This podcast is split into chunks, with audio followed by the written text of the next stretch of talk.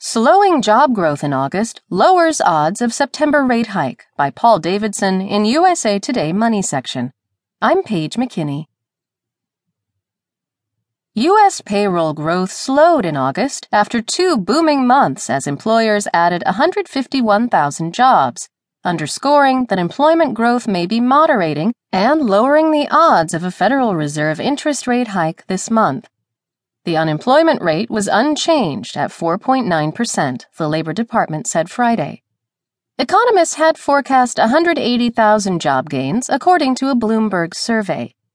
The report is the most significant the Fed will review before deciding whether to raise interest rates at a meeting September 20th and 21st.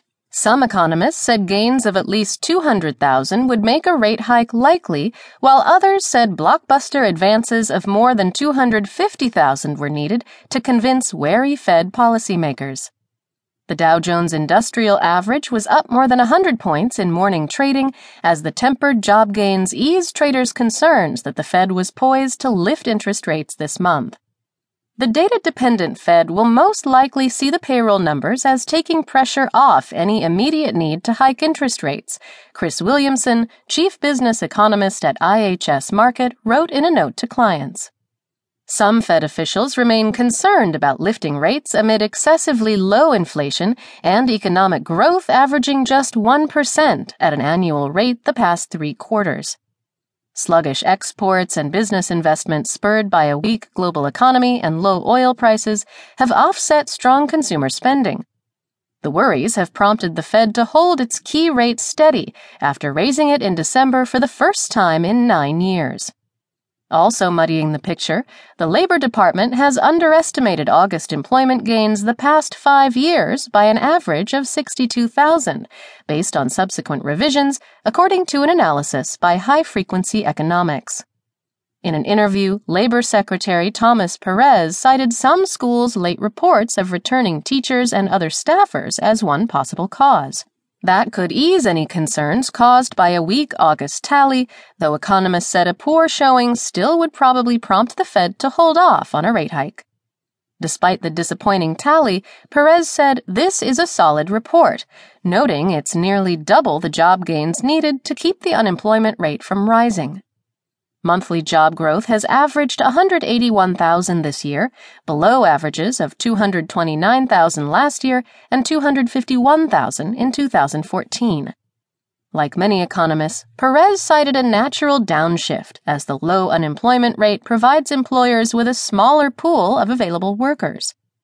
He said Congress can do more to spur stronger job growth, such as boosting spending on infrastructure upgrades, passing immigration changes, and raising the federal minimum wage.